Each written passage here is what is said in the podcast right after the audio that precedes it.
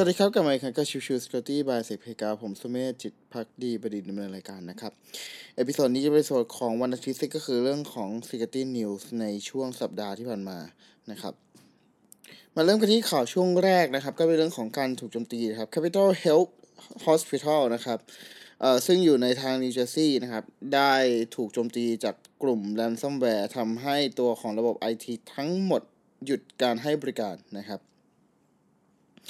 Capital Health เนี่ยมีโรงพยาบาลอยู่ 2 ส่วนหลักๆ คือ Regional Medical Center ที่ Trenton แล้วก็ Capital Health Medical Center ใน Hopewell นะครับ ซึ่งทั้งคู่นั้นทำถูกโจมตีและทำให้ไม่สามารถทำบริการได้นะครับ ซึ่งการให้บริการไม่ได้ต่างๆเนี่ยทำให้เกิดปัญหามากมาย ไม่ว่าจะเป็นเรื่องของการรับผู้ป่วยใหม่ แล้วก็รวมถึงการให้บริการตัวของ Emergency Room ต่างๆนะครับซึ่งในพานี้ทางฝั่งของ IT ทีมก็รีบดำเนินการดำเนินให้เรื่องของการผ่าตัดกลับมาใช้งานได้เป็นปกติก่อนเป็นอันดับแรกนะครับ ซึ่งจากรายงานทั้งหมดนะครับ ตัวของทาง Capital Health เนี่ย ทำระบบไม่สามารถให้บริการได้ไปจนกระทั่ง1เดือนอ่าหสัปดาห์เลยทีเดียวนะครับโดยที่เรื่องของการจัดการต่างๆ จะกลายเป็นแมนนวล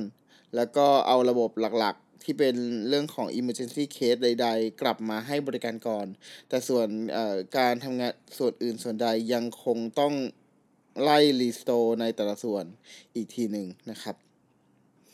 ข่าวต่อมายังคงเป็นอยู่ในส่วนของการถูกโจมตีนะครับ American Healthcare Company ชื่อว่า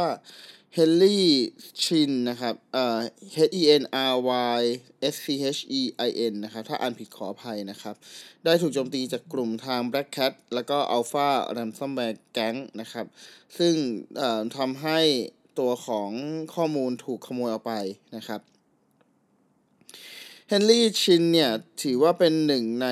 500 Fortune Healthcare Product Service Provider ซึ่งเรียกได้ว่าเป็นบริษัทที่ใหญ่มากนะครับ ให้บริการใน 32 ประเทศ แล้วก็มีมูลค่าออยู่ที่ประมาณ 12 ล้านบิลเลียน ในช่วงปี 2022 นะครับตัวของระบบนั้นถูกโจมตีในช่วงประมาณเดือน ตุลาคม แล้วทำให้ระบบบางส่วนไม่สามารถให้บริการได้ซึ่งหลังจากที่มีการตรวจสอบทางฝั่งของ Black Cat Ransomware Gang ก็ได้ออกมาประกาศว่าเป็นผู้โจมตีเอง ซึ่งมีการขโมยข้อมูลความลับออกไปอยู่ที่ประมาณ 35 เทราไบต์นะครับ ในเบื้องต้นยังไม่มีการระบุนะครับว่าการโจมตีดังกล่าวนั้นถูกโจมตีจากช่องทางไหนหรือความไม่ได้อย่างไรบ้าง ในตอนนี้เฮนรี่ชินยังไม่มีการประกาศอะไรออกมาเพิ่มเติมนะครับข่าวต่อมาจะเป็นเรื่องของทาง Stable นะครับ ก็เป็นเรียกว่า Office เอ่อซัพพลายเออร์เจ้าดัง เจ้าหนึ่งในสหรัฐนะครับ ได้ถูกโจมตี โดย Stable เนี่ย Staple นะครับ Staple ได้มีสาขาในทั้งสหรัฐและก็แคนาดารวมอยู่ที่ประมาณ 994 สาขานะครับ มี center มากมายทั่วโลกนะครับ แล้วก็เป็นแหล่งผลิตแหล่งซื้อขายของออฟฟิศทั่วไปมากมายนะครับ ทั้งนี้นั้นทางฝั่งของทาง Staple นั้นถูกโจมตี ซึ่งน่าจะเป็นทั้งระบบของ Sendesk VPN Employee Portal แล้วก็ส่วนอื่นอีกมากมายที่ไม่สามารถทำบริการได้นะครับ ในส่วนของระบบทั้งหมดเนี่ยเริ่มดำเนินเอากลับมาทีละส่วนแล้วนะครับ แต่ว่ายังไม่มีการระบุชัดเจนว่าการถูกโจมตีนั้นถูกโจมตีจากช่องทางไหนอย่างไรนะครับ รู้แค่ว่าระบบนั้นถูกโจมตีถูกเข้าถึงได้ และทำให้ระบบบางส่วนไม่สามารถทำบริการได้ไปในช่วงระยะเวลาหนึ่งนะครับทั้งนี้นั้นเองระบบบางส่วนก็เริ่มเอากลับมาใช้งานได้แล้วในช่วงตั้งแต่ประมาณวันที่ 26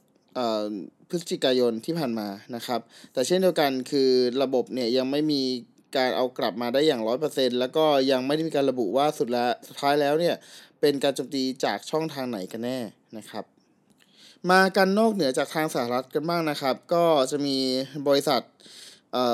ชื่อว่า JAXA นะครับก็คือ Japan Aerospace Exploration Agency นะครับ ซึ่งถูกโจมตีในช่วงซัมเมอร์ที่ผ่านมา แล้วก็มีเรื่องของข้อมูลที่หลุด แล้วก็รวมถึงตัวของอข้อมูลพนักงานที่หลุดออกไปด้วยเช่นเดียวกันนะครับ โดยการโจมตีดังกล่าว Threat Actor สามารถที่จะเข้าถึงตัวของ Active Directory แล้วก็รวมถึงตัว Network Operation อื่นๆ ทำให้ข้อมูลต่างๆ มากมายหลุดออกไป ไม่ว่าจะเป็นเรื่องของตัวข้อมูลพนักงาน เรื่องของเอกสารภายในนะครับ ทั้งนี้นั้นทางจาซ่ายังกำลังดำเนินการในการแก้ไข แล้วก็รวมถึงกำลังติดต่อทาง Cyber Security Expert เพื่อมาทำการตรวจสอบ หาว่าสุดท้ายแล้วเกิดจากการโจมตีจากช่องทางไหนกันแน่ มากันนี่การข่าวถูกโจมตีอีกอันนึงนะครับ ก็คือ General Electric นะครับใครน่าจะเคยได้ยินบริษัทนะครับ ชื่อ GE นะครับ ก็เป็นบริษัทอเมริกันที่มีการทำงานในหลายส่วน ไม่ว่าจะเป็นเรื่องของทาง power renewable energy แล้วก็ aerospace industry ต่างๆ นะครับ ทั้งนี้นั้นเองเนี่ย ตัวของ General Electric ได้มีการระบุ ว่าถูกโจมตี แล้วก็มีการเอาข้อมูลไปขายใน hacking forum ต่างๆ นะครับ ซึ่งจากข้อมูลที่มีการประกาศขายเนี่ย บอกว่าเป็น development and software pipeline ในมูลค่า 500 ดอลลาร์สหรัฐนะครับ ซึ่งการข้อมูลดังกล่าวเนี่ย เป็นข้อมูลที่ใช้ในการ access ทาง General Electric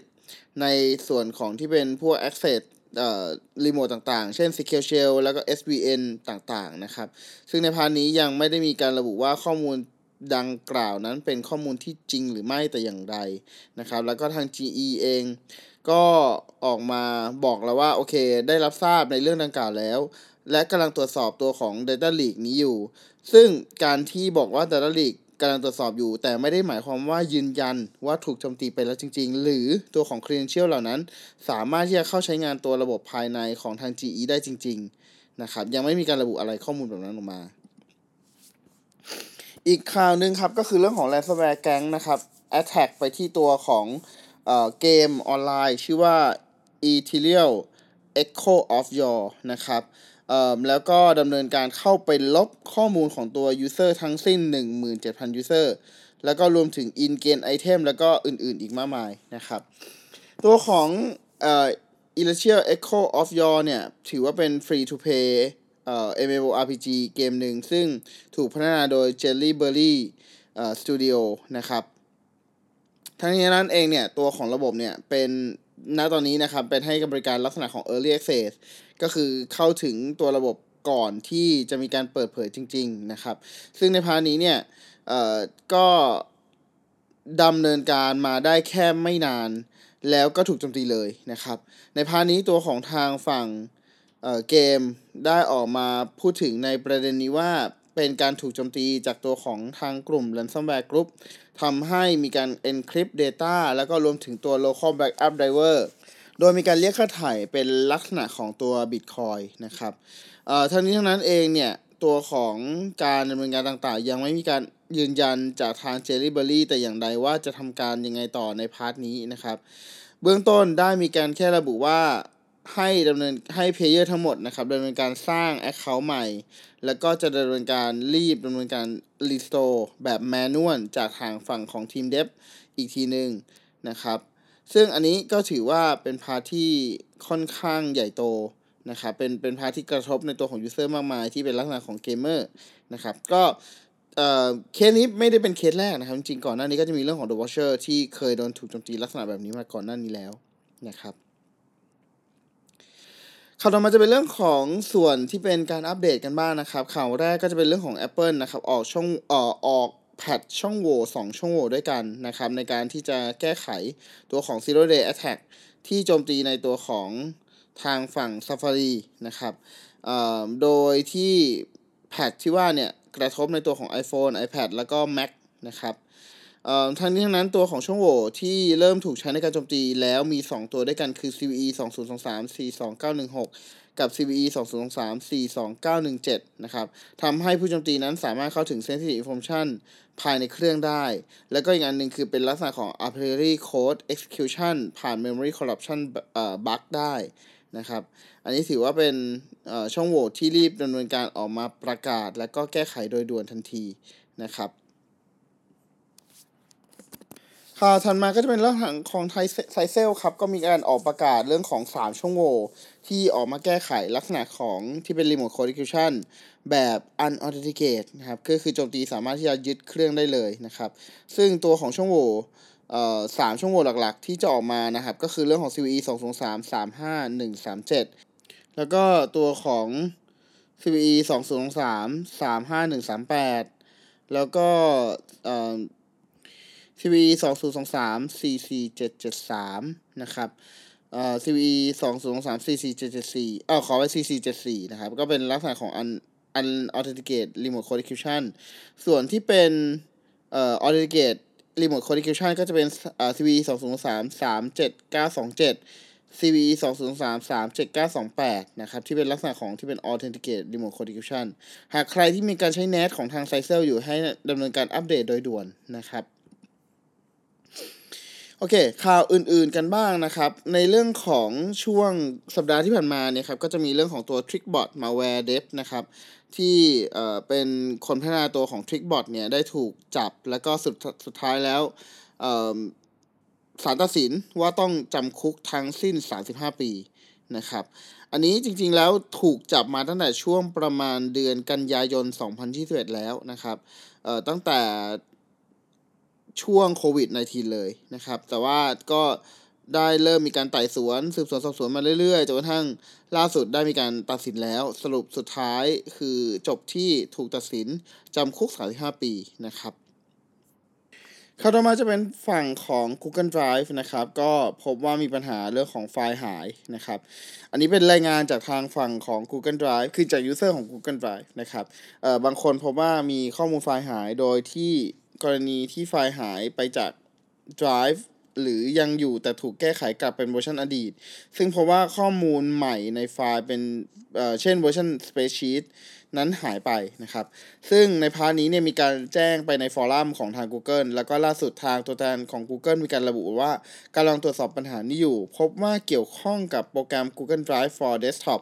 กับผู้ใช้งานที่ค่อนข้างจำนวนจำกัด คือในเวอร์ชัน 84.0.0.0 ถึง 84.0.4.0 โดยจะรายงานความคืบหน้าอีกครั้งหนึ่งนะครับ ในเบื้องต้นเพื่อป้องกันปัญหาที่เกิดขึ้นสำหรับผู้ใช้งานโปรแกรมนี้บนเดสก์ท็อป Google แนะนำให้ไม่คลิก disconnect account ไม่ลบหรือย้ายไฟล์โฟลเดอร์ App Data หรือหากทำได้ให้สำรองข้อมูลทั้งหมดเอาไว้ก่อนนั่นเองนะครับโอเคข่าวในช่วงสัปดาห์ที่ผ่านมาก็ประมาณนี้นะครับสำหรับในเรื่องของ